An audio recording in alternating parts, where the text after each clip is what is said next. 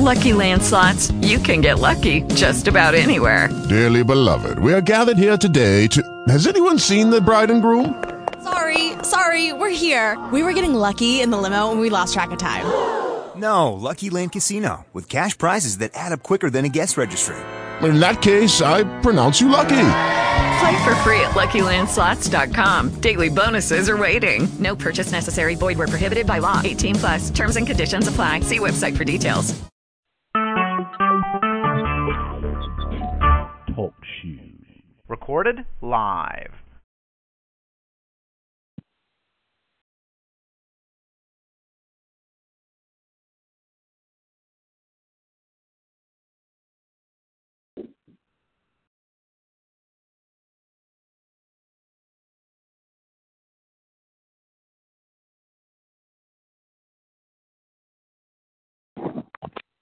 It's been a long time. We shouldn't have left you without a dope podcast to step two. Hey, how you guys doing? This is the producer from Brothers Comics. Welcome to our NBA recap podcast this week in the association.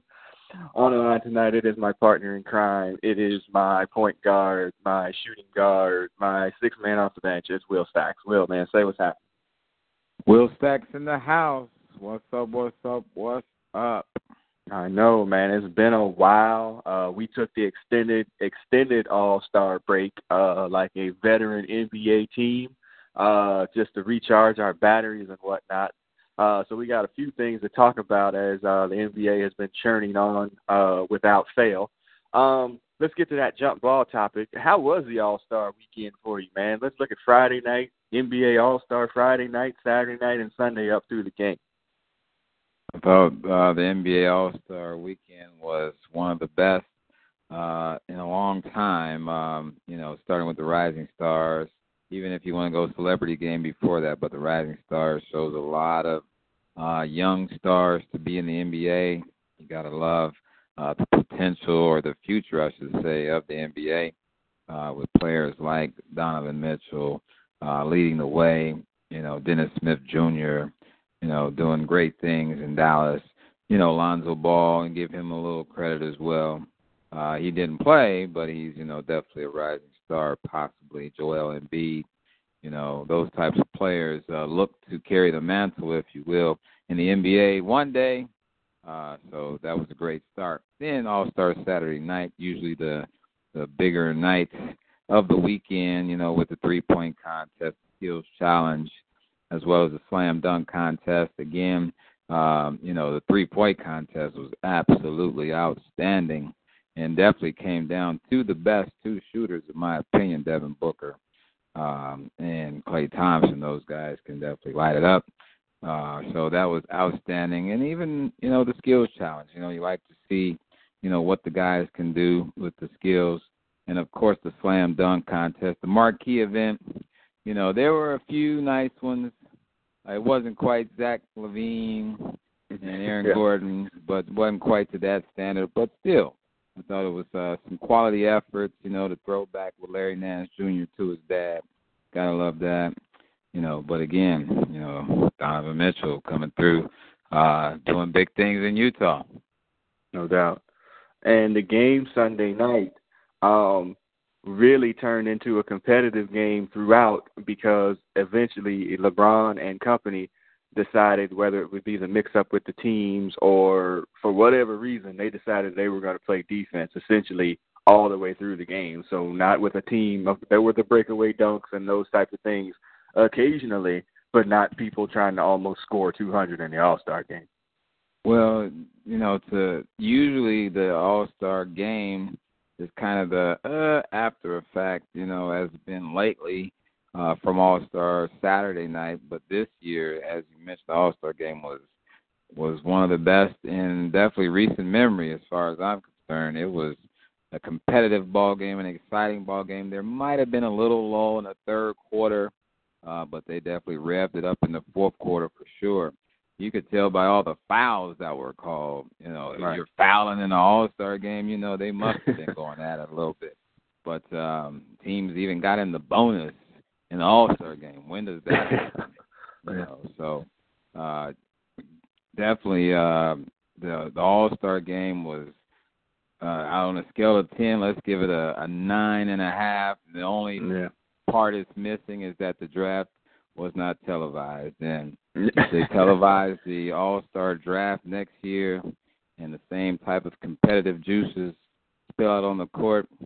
You know, the All Star game is going to be the All Star game to watch.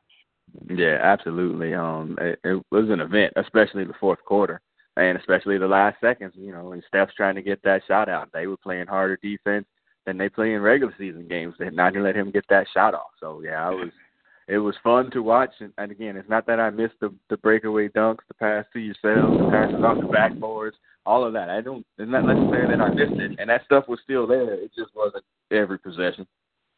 Yeah, it was still um, still some definitely highlight dunks, some highlight passing, those types of things still occurred. A lot of threes, but you're right. That last possession, you saw LeBron and KD, you know, turn up the D for sure. They told Steph, "You are not getting this shot off. You are not getting this shot off." they made it difficult for him. So uh, the NBA definitely um, big time, big time kudos for All Star Weekend. But hey, we're ready for the final stretch. That's right. So as we get into the first quarter and the final stretch of these games, we are still going streaking. Uh, lots of teams on some big winning streaks right now.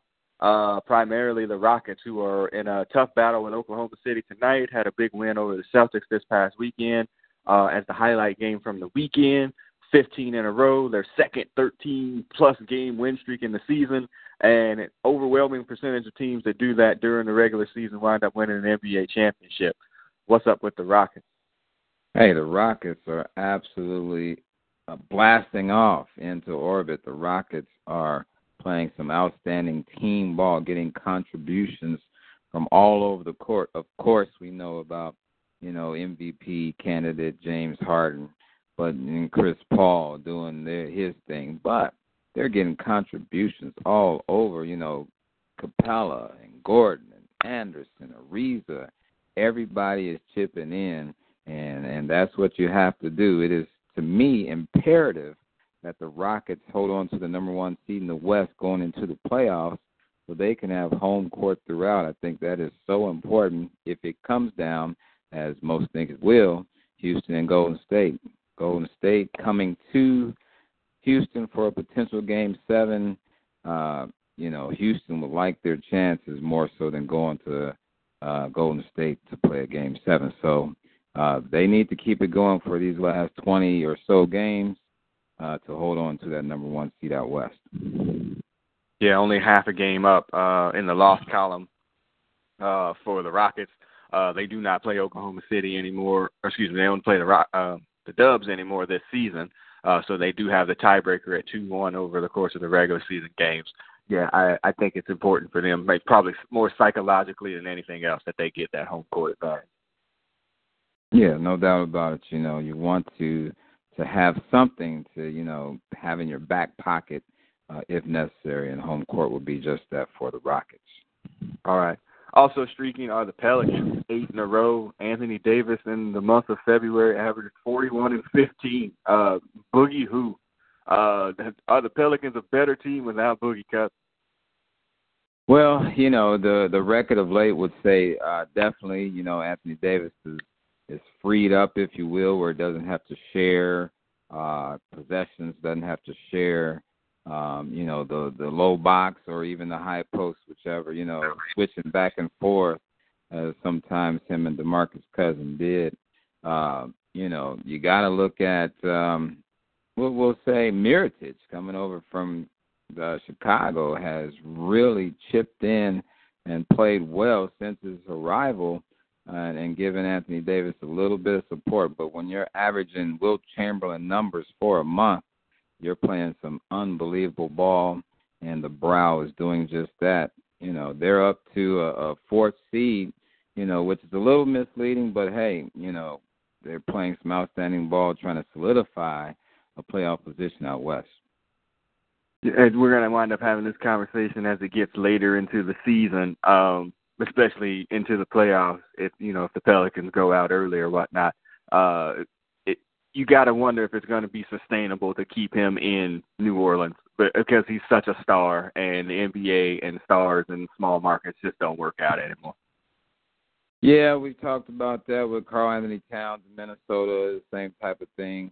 Um, you're right, you know, keeping that superstar in a small market of New Orleans, uh, not an NBA hub, if you will, uh, will be difficult. But, you know, uh, after this year, you know, you're pretty sure DeMarcus Cousins will be, you know, on his way somewhere.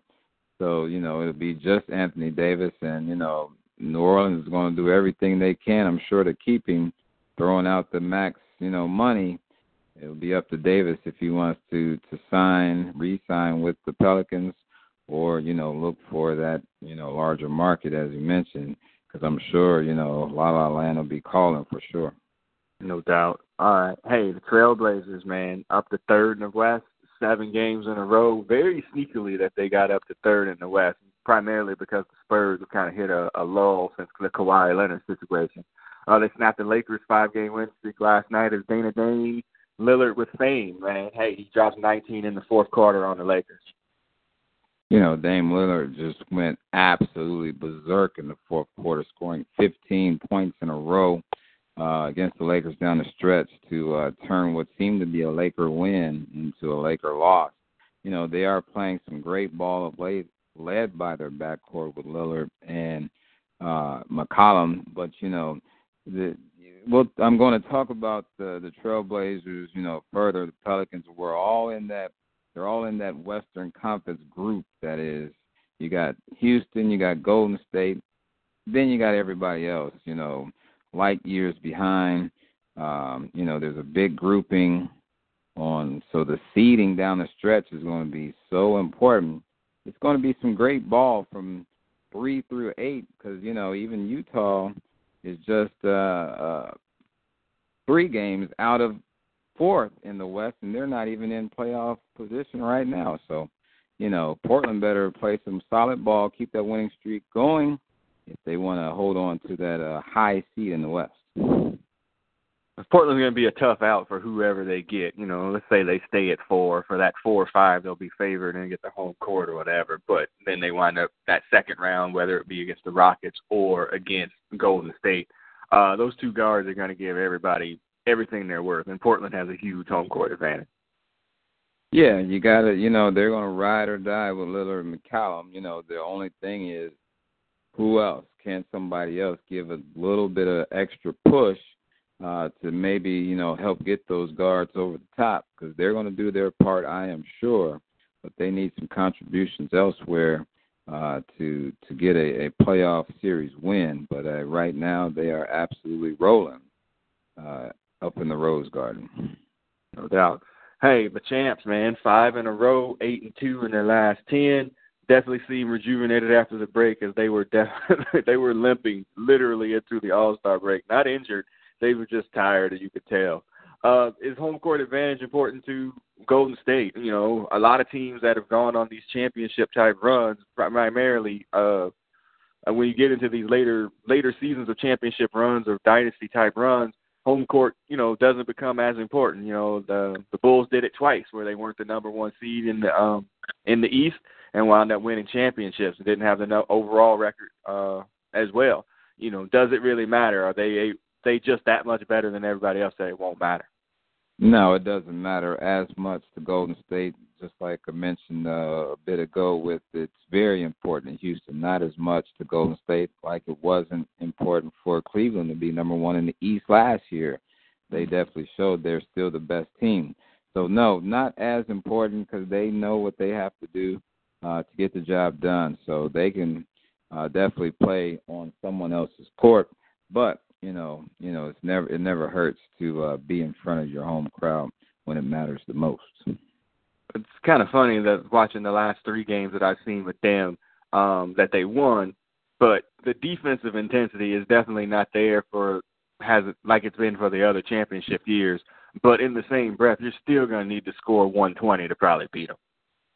Yeah, the thing is, can you beat Golden State four times? You know, you can beat them once, hey, maybe twice, but can you beat them four games out of seven? That is a tough task you know, for for any team to do so, for any team to do so, to beat them, you know, they haven't lost uh, three in a row, or only once, I believe, this season.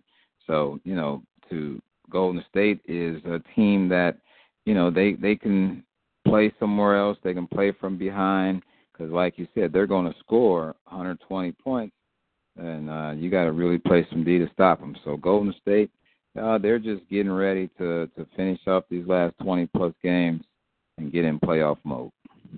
No doubt. And the last one, uh, I'm going to drop this PE line in here. Uh, yeah, you can't trust it. The Raptors, four games in a row, a game and a half up on the Celtics in the East for the number one seed, eight and a half games ahead of uh, Cleveland, which is uh, third in the East. It's still a matter of trust. Can you trust the Raptors? You know, as mentioned time and time again, uh, they may be top seed in the East uh, when the regular season ends, but you know, until they show it in the playoffs, no, I still will not uh, lean on the Raptors to get it done. You know, but they are, of course, again backcourt strong with Lowry and DeRozan, but they also have been getting some other contributions as well. You know, a re-emergence of Serge Ibaka has even yeah. been playing well of late. So, you know, when you got Toronto, and if, if Toronto, I should say, ends up the number one seed, they are a team where home court advantage is important. So they definitely need to hold on to that number one spot uh, over the Celtics. So very important for Toronto to close out uh, the end of the regular season on a high note to keep that number one seed. So many Drake shots that we're going to get uh, if they're the number one seed. Uh, this is something we'll talk about too as the playoffs gets going. Oh. You know the NBA is not cheering for Toronto to be making it out of the East, though. uh no definitely uh you know it, it'll be a story though you know it'll be a story if they did so from that standpoint but yeah it as far as a ratings monster whoever they would play it would not be uh that but yeah a lot of drake and bieber shots uh to come if they if they were to uh, make it that far Woo, like yipes All right, let's hit the second quarter. Now we're gonna go streaking the bad way, but we're gonna kind of flip it around a little bit. There's some teams that are just completely in tank mode, and that's what we're gonna talk about. Uh, the Grizzlies two years ago in the Western Conference uh, semifinals, uh, 14 games in a row, worst team in the league. The Knicks four in a row, one and nine in their last ten. Tank mode after uh, the uh, unicorn goes down. Suns and the Mavs three in a row um, each. Uh, Hornets and Pistons three in a row. The Pistons dropping out of the playoff spots again. They've been flipping between the ninth and the eighth seed. Uh, the Hornets talking about getting Jordan out of there as the general manager and actually hiring Mitch Kupchak. Uh, the commissioner has been very clear that he does not want uh, teams talking about or participating in tanking, meaning that they're just throwing everything in and trying to get into the process like the 76ers where you can turn your season around if you draft properly. So, tanking. What in the world can the league do about teams tanking? Because it seems that even though that the commissioner doesn't want it, even fined uh, uh, what's his name, the owner of the Mavs, Mark Cuban, for openly talking about tanking, fining him a hundred thousand dollars. What can the league do to prevent teams from actually tanking? Because obviously it does work out if you trust the process. Well, first of all, you can't technically say that a team is tanking unless you do what Mark Cuban did and say that you're tanking.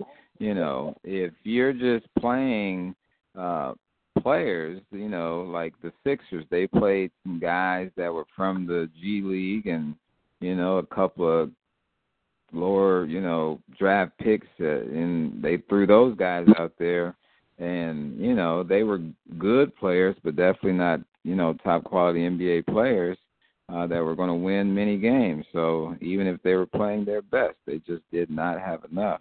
And you know that's that's what clubs are going to be doing. You'll see a lot of the youth. You'll see some uh, developmental players. You'll see those draft picks that got uh, you know sent back to Europe. They'll come make an appearance uh, they will uh, play their guys that aren't their top guys. And uh, you've even heard Dirk Nowitzki kind of say that, you know, he's not happy with the way things are going. You know, he stuck around uh, with Dallas, you know, and didn't plan on being a part of tank mode. So, you know, he's not happy with that. You know, what can the NBA do to stop it? You know, that is a tough question. One thing I would say, you know, eliminate the the extra quote unquote ping pong balls, the extra chances, you know, in the lottery. You know, teams go into the lottery on even uh, even playing field. That if you're not in the playoffs, you are in the lottery, but you don't get any extra chances. You don't have a higher percentage of getting a higher pick because of the record. Just everybody that's not in the playoff goes in the lottery. You know that could do something possibly. You know, or or change the whole lottery process where you know more teams go to the lottery instead of um, just the non-playoff teams. Have a rotating system by by year, uh, how the lottery is done. Something to try to uh, combat the tanking, if you will. But teams just rolling five guys out there and saying, "Hey, put on an NBA uniform and go play." That's yeah. what you're seeing. That's what the Grizzlies are doing right about now. They're just say, "Hey, five guys out of Memphis off the street, hey, come play tonight and uh see what you can do." And it's kind of funny that it's like almost NFL preseason football, and the fact that you know there's a bunch of dudes out there playing that ain't gonna be playing when the season starts, yet you're charging me full price admission to get in to watch this, and um. I'm not trying to do that. I'm really not trying to see, you know, somebody that probably doesn't have a chance of being on this NBA roster that probably maybe should be in the G, in the G League, and you're still charging me full price. Like I don't really know what the league could do about it. I've heard some proposals too that you know, like you said, everybody goes into the lottery. And, you know, you might win the championship and have one ball in there, but everybody goes in, and you know, Golden State or Houston or Cleveland or whatever still gets a chance to get the number one pick. You know, based on you know just pure percentages and pure luck or whatever.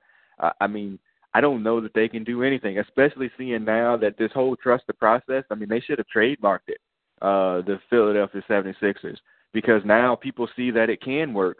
But the the thing is, the the funniest thing with the NBA is is that even teams that get number one picks in the draft, it's really a crapshoot on if these dudes can play anymore. Like it really is, or if they can play, it takes them three or four years to become like an NBA player. And so the drafting process is so important. You know, teams like you know San Antonio be com- consistently drafting in the second round and pulling players out of you know leagues you ain't never heard of. But dudes come in and play, and they can play in their system, and they wind up being successful. Whereas teams at the top, like the Charlotte Hornets, you know, drafting the Adam Morrisons of the world, consistently signing the improper free a- agents, wind up still stinking. So, like, you know, I think the front office part is just as important as you know who they actually draft. Yeah, most definitely. You know, the Sixers, uh, you know, they, you know, they kind of got lucky in an extent. You know, and this terrible way to say, they got lucky. Guys got hurt. And yeah. you know, when guys got hurt, they were quote unquote red shirted, if you will, got to sit out and prove their bodies, you know, see what the NBA season is like, you know, from the sidelines. So then when they got out there, uh, they did have a better idea. You know, uh, Joel Embiid just played his quote unquote first NBA season, playing his first, uh, you know, finally completing 82 games, and he's you know technically into his fourth year, I believe um, you know, but he's only played 82 games total uh, in his NBA career. So, you know, it's uh, you know what the Sixers did is seeming to be working out with Embiid, with Simmons, and if they can ever figure out Markelle Fultz, maybe uh, with him. But uh, you know, other teams are definitely trying to do something so they can get in the lottery. You know, to get uh, some guys like um, Ayton and Bagley possibly waiting um, down in the college ranks. But it's pretty uh, disappointing. And as you mentioned, playing, uh, if I was a season to- ticket holder in Memphis or a season yeah. ticket holder uh, in Charlotte or in Phoenix, you know, it would be really tough to go to these games I think I would have some uh, seats to sell uh, Yeah. if I were one of those places. StubHub. Um, yeah, and think about it too, where the 76ers, I mean, shit, they did draft Nerlens Noel also, and he couldn't play, and you know, barely can at this point. He's just hanging on. I think he's with the Mavericks, and you know, I mean, it, it's it's an inexact science. It's not like the NFL where you can go from worst to first very quickly if you draft the right person. It's it's just not, and I think the front office staffs are just as important. So even if you do tank and you do get like a top five pick, none of those dudes are guaranteed to turn your franchise around. They just might be a piece.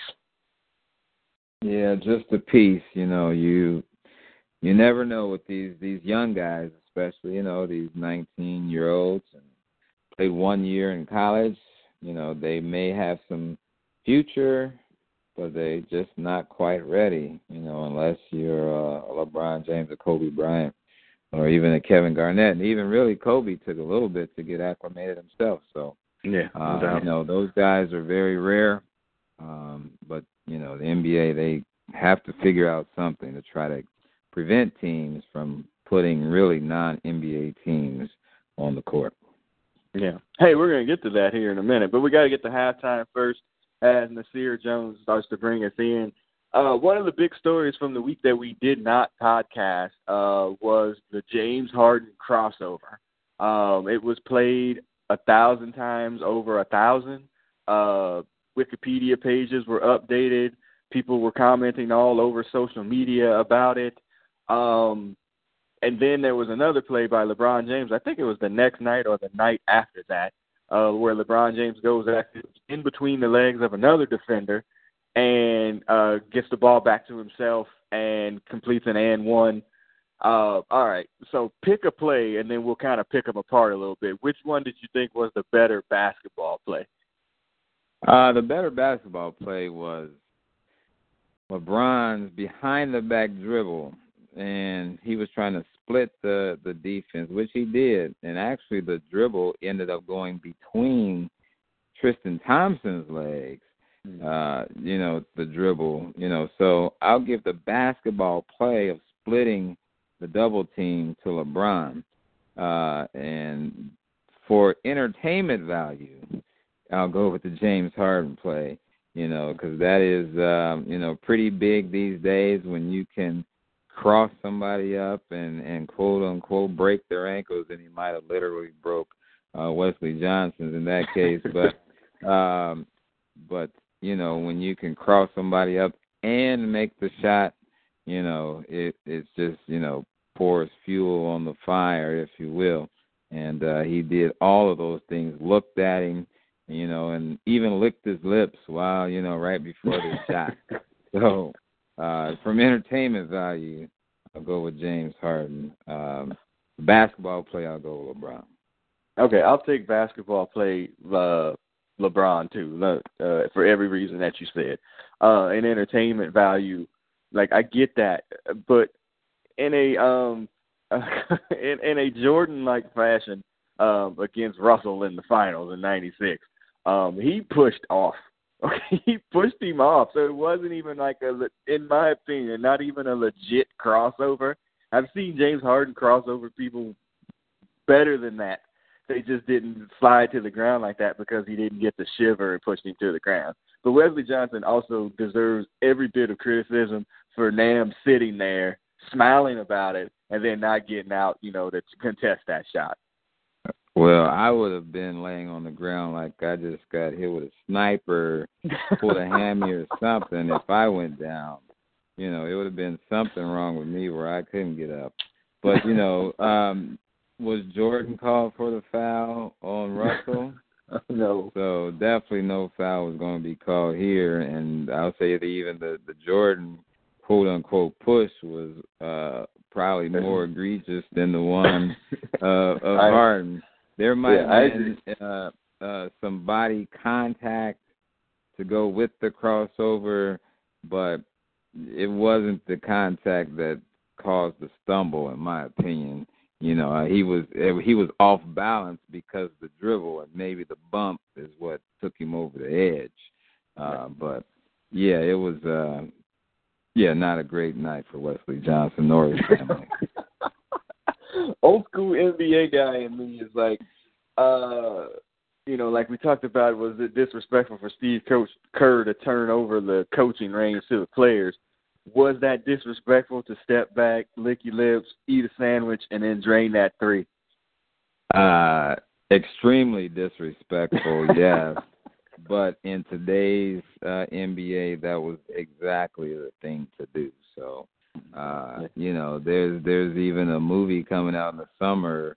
You know, Uncle Drew's movie is coming out based off of Kyrie and how he handles the ball. So, you know, that is the uh, thing to do these days. If you can cross somebody up, uh, doggone it, that that's what you need to do, and that's uh, going to have the fans oohing and eyeing in the arena. And you make the three two. Oh my yeah. goodness! Just, yeah, I, I, old school NBA person wanted me to see James Harden go to the rack later in that game and have Bill Laimbeer body check him into the stands because oh, it was just so disrespectful. But again, I know this is new school NBA. I know there's no retribution like that. It just doesn't happen anymore. But I was just like that. Uh, I just it was just kind of one of those kind of and one mixtape types of plays. and I'm not a real big okay. fan of that. So I was yeah, kind of like, uh, I ain't going to see yeah. it.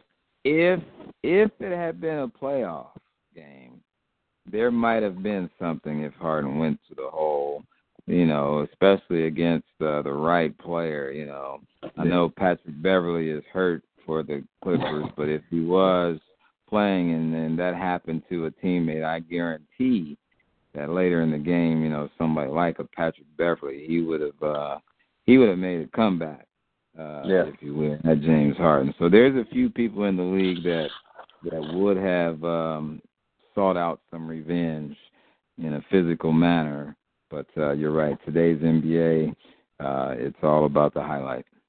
Yeah, Wesley Johnson was like, "Oh, I thought it was a good play." I'm like, mm, "What are you doing? What are you yeah, doing? Right. No, you can't compliment no, that."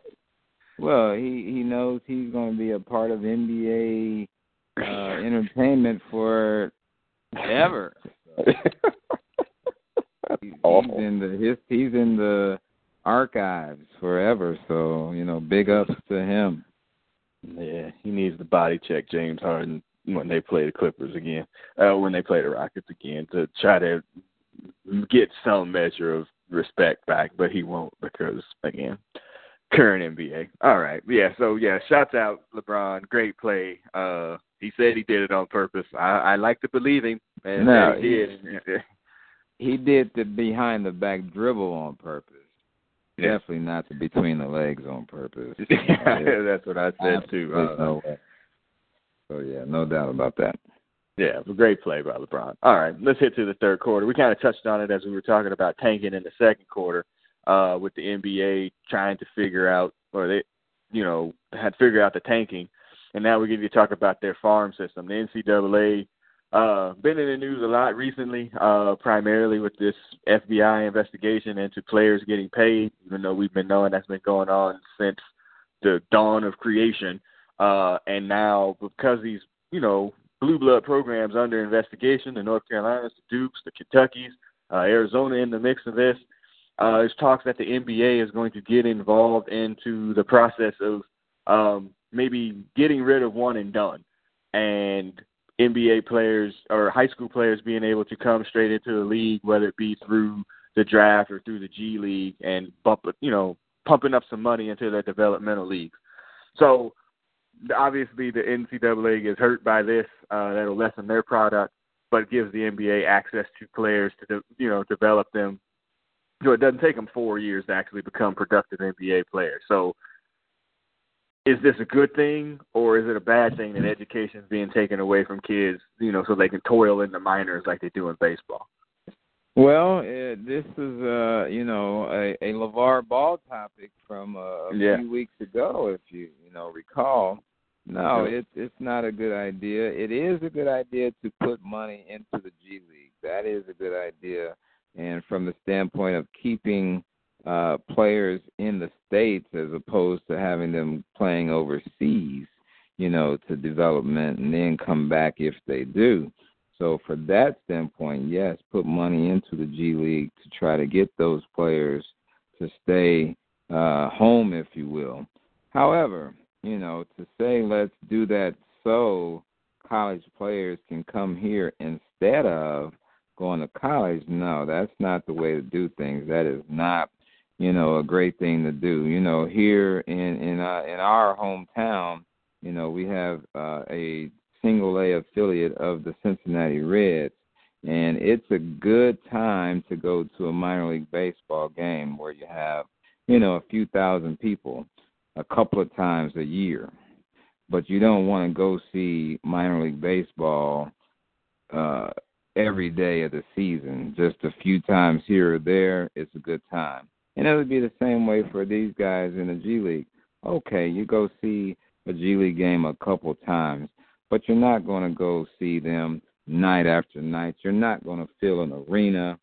Um, so it's not going to be a viable thing because it won't be the best players, you know, going to the G League. You know, so that's not a good option. If they are able to go straight from high school to the NBA, that is, you know, that'll take care of a whole lot of stuff you know, for one thing. But then on the same note, kids going to college get, you know, when they play in front of those uh, large crowds, when they do all those things, yes, it does help them uh, get ready for the NBA. So if they don't go pro, send them to college. Don't send them to the G League.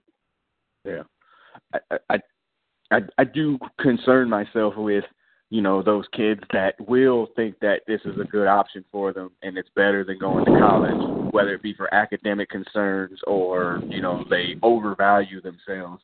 And then you wind up you know being you know like that is bull durham. You know you wind up in the minor leagues for all these years and you just wind up staying there. And you might get a call up to you know the nba on a couple of ten day contracts but for the most part you're just kind of hanging around there and then you lost out on this opportunity that you know you had you still had that opportunity to get that education. So I, I I get a little bit concerned about that part of it, but I also think that the NBA could, if they wanted to, really kind of push the G League or whatever into something that again LeVar Ball kind of had this general idea, barbershop idea, and then they've taken it to a different level because they'll have the money and the financing to back it up. But it's to, to maybe get a league that helps the players develop by the time they do get called up to the majors, that they don't have to redshirt those extra years and to gain 20 pounds and to go to the tra- training table so they can actually handle an NBA game. Right, but the thing is, who are these players going to be? Because it won't be your top players. It won't be Zion Williamson, if you will. He's not playing in no G League you know, uh, or you know, if uh, you know DeAndre Ayton were to go, if he didn't go to Arizona, he's going to go to a G League and play. Come on, you got to be kidding. You know, so it won't be the top players. You know, it's going to be the you know third tier guys. It won't even be your your quote on your second tier. It'll be your two and three star uh, yeah. recruits that might say, "Oh man, I don't want to go to college, so right. I'm gonna go go here." So who wants to see that guy? You know, no disrespect, but no, that will not be um, a product that'll stick around long. Um, you know, without some major major help from the NBA.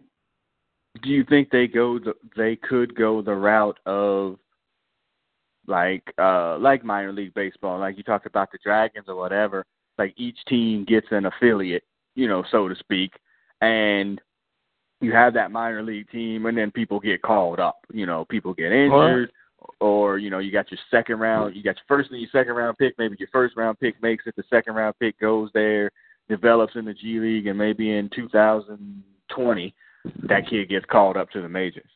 Well, that's the G League does that. You know, at, at current the way it is set up currently, their teams have a a a minor league you know team. However, you know those guys, you know who gets called up. You know every you know blue moon you might see one for a ten day contract. You might see two.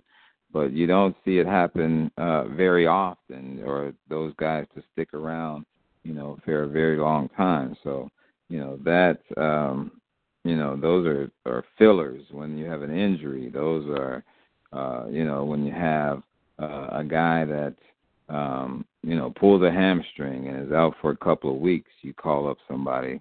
You know, even they're even used more for practice than the actual game themselves. So, you know, they're the G League, you know, serves a purpose right now, but if you want to make it a viable option, there still has to be a lot of changes made.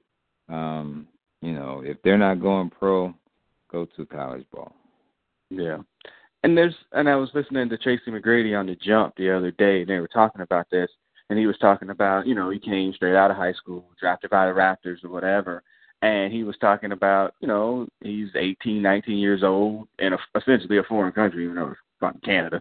Um, you know, he didn't really know how to do anything, like things that you learn to do in college. You know, he didn't know how to do his laundry, he didn't know how like shopping for groceries, like he didn't know any of that.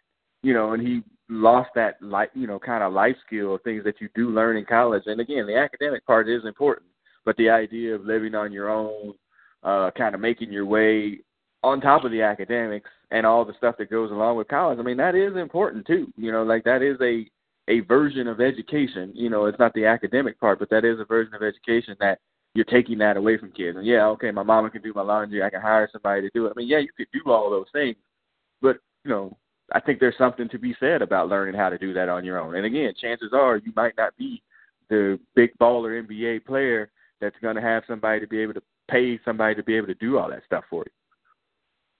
Yeah, there's a name that comes up. Um, yeah, I don't remember his quote, his full story, but I know Korleone Young yeah. uh, was a high school prospect that was highly touted, um, but more for more. He thought he was better than what mm-hmm. he was really being scouted as, and he, you know, got some advice that hey, maybe you should go ahead and go to college and do this or that, but he decided no, I'm going to go in the draft, and things just never panned out, you know, for him. And you know, I remember his name, um, and that's one that sticks. So, and and there could be other guys like him to fall into that, and that's definitely what you don't want to happen. So, um, you know, the NBA and the NCAA, you know, even though they're supposedly not in bed together, we know there is some connection. Um, you know they they need to come together with some uh some agreements on how you know some positive strides can be made. You know get rid of the one and done. And then if you're going to do something with the G League do that. Keep players in the states um you know or get kids into college. So um you know some work needs to be done. And uh Adam Silver you know he's he's a guy that's uh you know making some strides doing some some things differently, and maybe he can uh, be one of the leaders to uh, do some things differently with uh, the NCAA. Yeah, we talked right before we started recording too about you know how little uh, NCAA basketball that we watch, you know, kind of recently. Whereas, you know, at a point in time, like that just used to be the you know the primer for NBA playoff basketball was to get ready for March Madness you know, when you had players staying two years and oftentimes even stars staying three years in college, you got a chance to see them grow as basketball players over time, which made the tournament because it had stars, big name stars that you knew the name of, you know, it made the tournament so much better. Whereas now, you know, because guys only come in for one year, if if you know only come in for one year, it makes the tournament you know you don't have any powerhouse teams. You don't have like that one pl- player that could you know put the whole team on his back and carry them through you know to a you know an elite eight, and it just makes the tournament kind of you know blase blase. Yeah, you don't have a guy that takes you to the tournament one year and then takes you again the next year or yeah. even three years, and definitely not you know a Christian Laettner type take you you know all four. So yeah, that type of basketball is, is missing, and um, you know, this year in college, you know, has been, um, you know, a very competitive season where there there is no standout team, but you know, there's going to be a handful of guys again that are going to be one and done. So start all over again, you know, next year. So um, there's some some work that needs to be done to to quote unquote fix the problem. But um, you know, let basketball players play. If they're good enough coming out of high school, let them go, and then that'll cut down on some of the you know colleges trying to stick money in their pockets, you know, to try to get them to go to their school. So, um, you know, let's let's do some things. Zion Williamson, he would go uh, yeah. straight to the NBA. He's ready to I'm play now. Sure. But now he's going he's going to go to Duke and you know why is he going to Duke? You know Kentucky used to get those type of recruits, but why did Bagley now go to Duke? Why did he now go to Duke? What is Duke doing now Mm-hmm. that or what is Kentucky not doing now or why didn't he stay home in South Carolina? So so many things, so many things. Um Right. you know, but uh do something NBA to get it get it Yeah. yeah, no doubt. And it, it's a portion of me that thinks that, you know, maybe the NCAA tournament would become like a little bit better if you had essentially three and four star recruits staying for three, two, three years. You know, maybe you get the the teams get built up again like over time, build up some rivalries, but probably not. It'll probably just make it like low rate basketball and nobody will want to watch Yeah. it either. Well, I mean, think of think of the Fab Five. The Fab Five Yeah. got their freshmen, and then when they lost, what they say? We'll be back next Yeah. year. So we'll be back. You know, they're coming back. They didn't say, "Oh, I'm leaving." They said, "We'll be back." So that was something to look forward to. You know, for the upcoming for the following season. So that type of thing, you know, really doesn't occur anymore. No doubt. All right. Let's hit to the fourth quarter. Uh, hey, we're back into our best player scenarios. We've gone through a good portion of the league right now, alphabetically looking at the best player for individual franchises. Um, we've gotten to some a little bit of debate here and there about a couple of these. A couple of them have been completely slam dunks. Uh, like the last podcast, I think we had the Mavericks, where it was Dirk, you know, hands down. We're going to get into a hands down one here in a second uh, with the Detroit Pistons. But just you know, as we go over this, uh, there's going to be a debate here for the two, the second team that we're going to do tonight. So the first, the two teams tonight are the Detroit Pistons and the Golden State Warriors. All right, the Detroit Pistons one is a slam dunk, it, very easily, and actually, I think even the second best one is actually a slam dunk too. But we'll go with it. Okay, so Zeke is by far the greatest Detroit Piston. There- There's no debate here, correct? Yeah, absolutely no question. Um, you know, Isiah Thomas definitely the best player in Detroit Piston history. You know, you'll have some some old timers talking about, oh, what about Dave Bing, you know, and uh, things of that sort. But uh Isiah Thomas uh is no question the number one Detroit Piston of all time, you know. And you mentioned number two. Yeah, that that's still debatable, but uh Joe Dumars, maybe his running mate Yeah. might be right there with number two. Um, and they were just a, a great combination together, Isiah and Joe, and uh, they complemented each other very well. Uh, so I would put Joe Dumars at the number two slot. Yeah, we're in total agreement of this as well. Going back to number one, there's a small possibility that not a small possibility, there's a large possibility that Isiah Thomas is actually underrated. His ability to do what he did at his size is actually underrated. And he probably even though he was listed as one of the top fifty players of all time or whatever, I, I, I think people shortchanged him on you know, no pun intended, people shortchanged him on his ability uh, to you know affect a game um, in so many ways between assist and being able to score the ball at his side. Yeah, I think he gets um he does get overlooked a bit, you know, uh as a, you know, when you mention the top point guards, you know, of all time because he was a, a combo guard. He wasn't a, you know, even though he was a point, you know, he was a point that scored. You know, he Allen Iverson was a a point guard if you want to say, but he he was a scorer, you know, and Isiah Thomas, you know, was a point guard, but he was a scorer as well. So, you know, he does get overlooked, you know. Uh some might say, you know, because of the whole dream team thing, since he was not a part of that, he kind of gets, you know, forgotten a bit as well. And um, you know, it's even come out uh lately that, you know, people get on Jordan about uh, hey, you didn't want Isiah to play on the on the Dream Team, and allegedly Jordan said nobody wanted him to play. So, uh, you know, yeah. whether you believe that or not, I think that is a scar on the legacy of Isiah Thomas. But he definitely was an outstanding player for the Motor City. Yeah, and he, um, yeah, it, there's that, and yeah, I mean, it, it, you know, he's that player that you know, like many of those dudes on the Pistons at the time, um, love him if he's on your team, hate him if he's not, and uh, I think a lot of people just hated him because he wasn't on their team. But yeah, I think he does get um, overlooked a little bit. But yes, I'll, I'll go with Joe Dumars at number two, and I think we're good there as well. Uh, a great freaking two-way player at the time. Uh, remember the Jordan rules because it all started with Joe Dumars. All right, um, Golden State. Now this became. Now we going we skew older listeners on this podcast just because of who we are. So we know like the younger listeners are all going to be like, "Oh, it's Steph Curry. Steph is the greatest warrior of all time." And I think that that's not even close to being true, just because he hasn't played long enough to inherit that mantle. Even if you yeah. take it back 20 plus years to run TMC, you know, I think at, at least two of those TMCs are probably greater warriors than Steph Curry is at that time, even though he had he didn't deliver a championship. So, all right, so who would be the greatest warrior? I mean, I think for you and I, it's probably a little bit easier.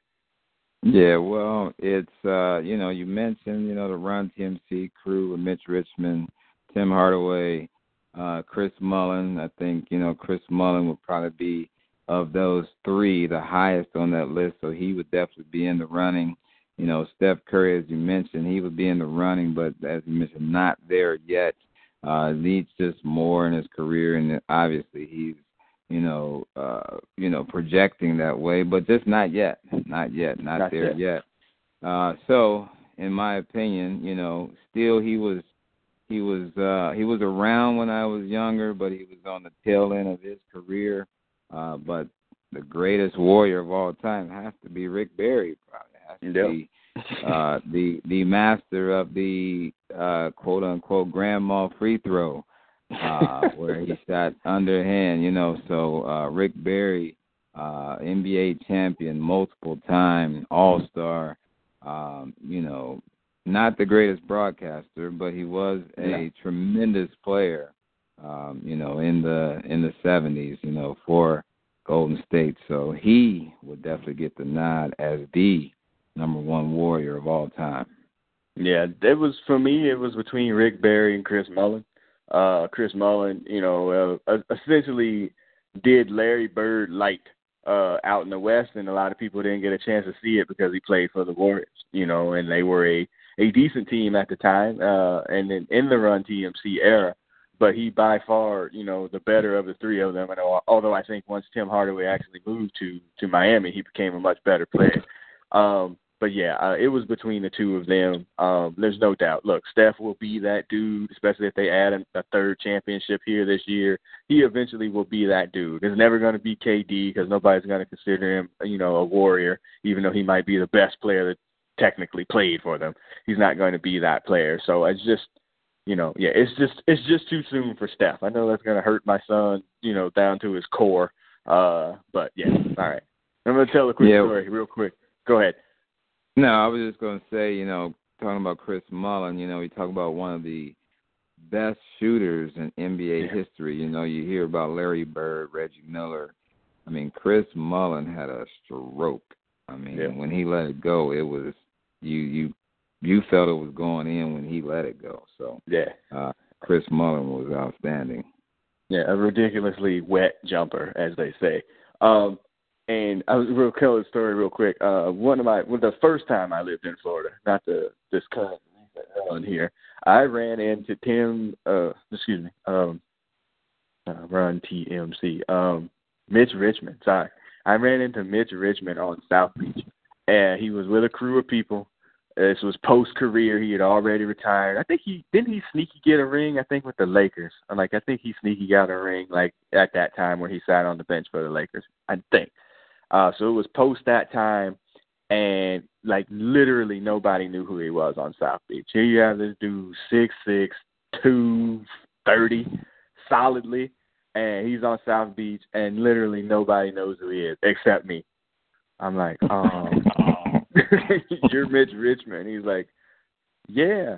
Uh, can I get an autograph, man? Can you sign this one? Like, yeah. Literally, nobody knew who he was, and this is like 1996. so I'm like, holy cow, how do y'all not know who this dude is? But anyway, all right, so yeah, all right, so good. All right, so we're in agreement here on these. No, no real big debates. All right, cool. All right, so as we hit the final buzzer, we start to head into the locker room. Uh, we got games of the weeks tonight. You can't pick this Thunder Rockets game that is currently going on. And as I hit the ESPN app to check the score to see what's happening, uh, Oklahoma City. Uh, let's see. Come on, pull up. Uh, oh, Houston up by 15, like in the third quarter here. It's, it's not surprising that this is a game that uh, Oklahoma City wouldn't be up for. Uh, I guarantee you that um, the Rockets are going to lose tomorrow night, though, on the back of this back to back, because that's my game of the week, which is in Milwaukee tomorrow night. Yeah, well, my game of the week is Friday night, March 9th, Friday. Uh, the Washington Wizards at New Orleans. You know, two Oh. teams that are in the mix. You know, in their respective conferences. You know, uh, New Orleans, uh, you know, fourth spot currently in the West. You know, Washington, fourth spot currently in the East. Um, but both of them are a couple games from moving up, but a couple games from moving back. So Yeah. you know they they both gotta you know hey they gotta finish strong because hey a couple games here or there and both of them could miss the playoffs you know things fail so you know that March 9th game Washington at New Orleans is my game of the week. Okay, no doubt. All right, so uh, just a couple of big games here coming up. Uh, as we start to hit the wrap up here, um, we need exit music, man. And you hit me up with a song, man. You got to explain why you picked this one. Oh man, I'm taking you back to 2003. INI with Rob-O, Grap Luva, Ras G, Marco Polo. You know, of course, produced by Pete Rock. You know, the song "Faking Jacks" is our song for tonight. Uh, I picked this song because you got some faking Jack teams in the NBA. I'm gonna throw San Antonio, Milwaukee. I hate to say it, Minnesota, OKC are just faking jacks. You know, they they get a lot of notoriety, but let's be real. When it comes time, they are going to do nothing. You know, they have, I'll say, no chance to get past. Definitely not to the conference finals, and probably not to the conference semis. You know, you know, each of those teams I just mentioned. You know, and Washington's not that far away. You know, Yeah. are they a fake? Are they a faker as well? So, um, you know, earlier I called Philadelphia faker, but maybe they're they're stepping up a bit. But um, but yeah, San Antonio, Milwaukee, uh, Minnesota, Oklahoma City teams get a lot of pub that were expected to do some big things. I'm calling them fakers. They're they're definitely some faking jacks. So that's our song for the week. You know, produced by the great Pete Rock, of course, Faking Jacks by INI. Yeah, yeah, uh, yeah. And there's a, probably a whole podcast that we could do on uh, Pete Rock's mixtapes post the CL Smooth era. Um, whew.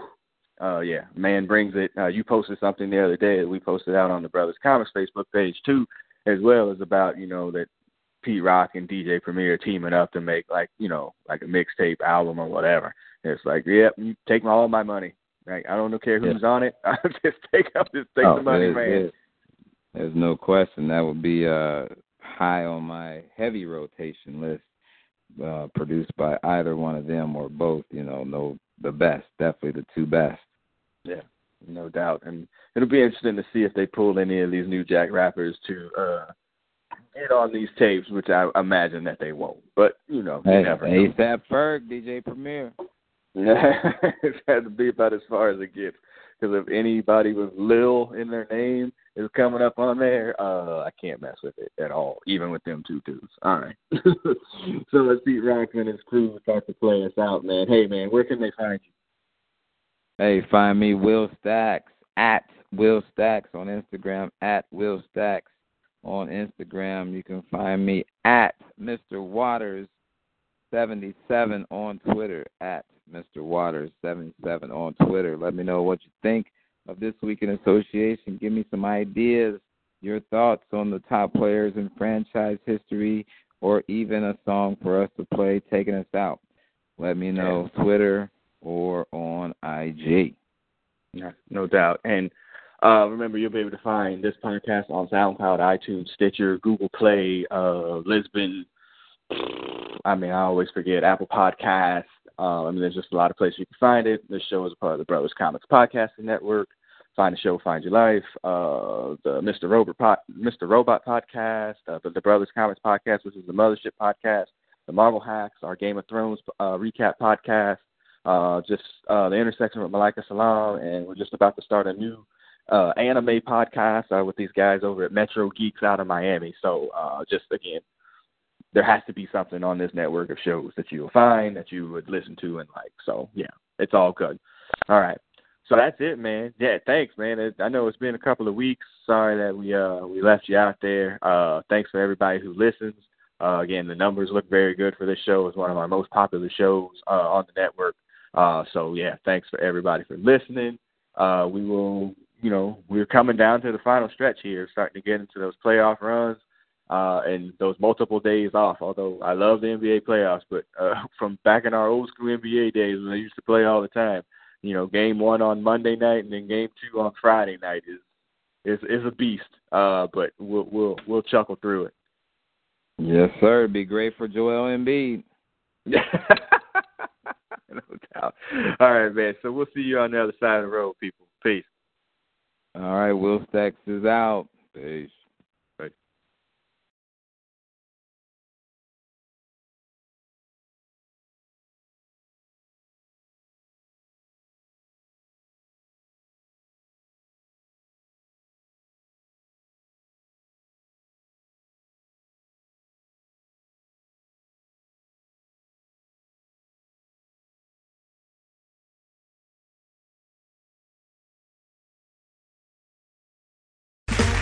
Okay, round two. Name something that's not boring. A laundry? Ooh, a book club. Computer solitaire, huh? Ah, oh, sorry, we were looking for Chumba Casino. That's right. ChumbaCasino.com has over 100 casino style games. Join today and play for free for your chance to redeem some serious prizes.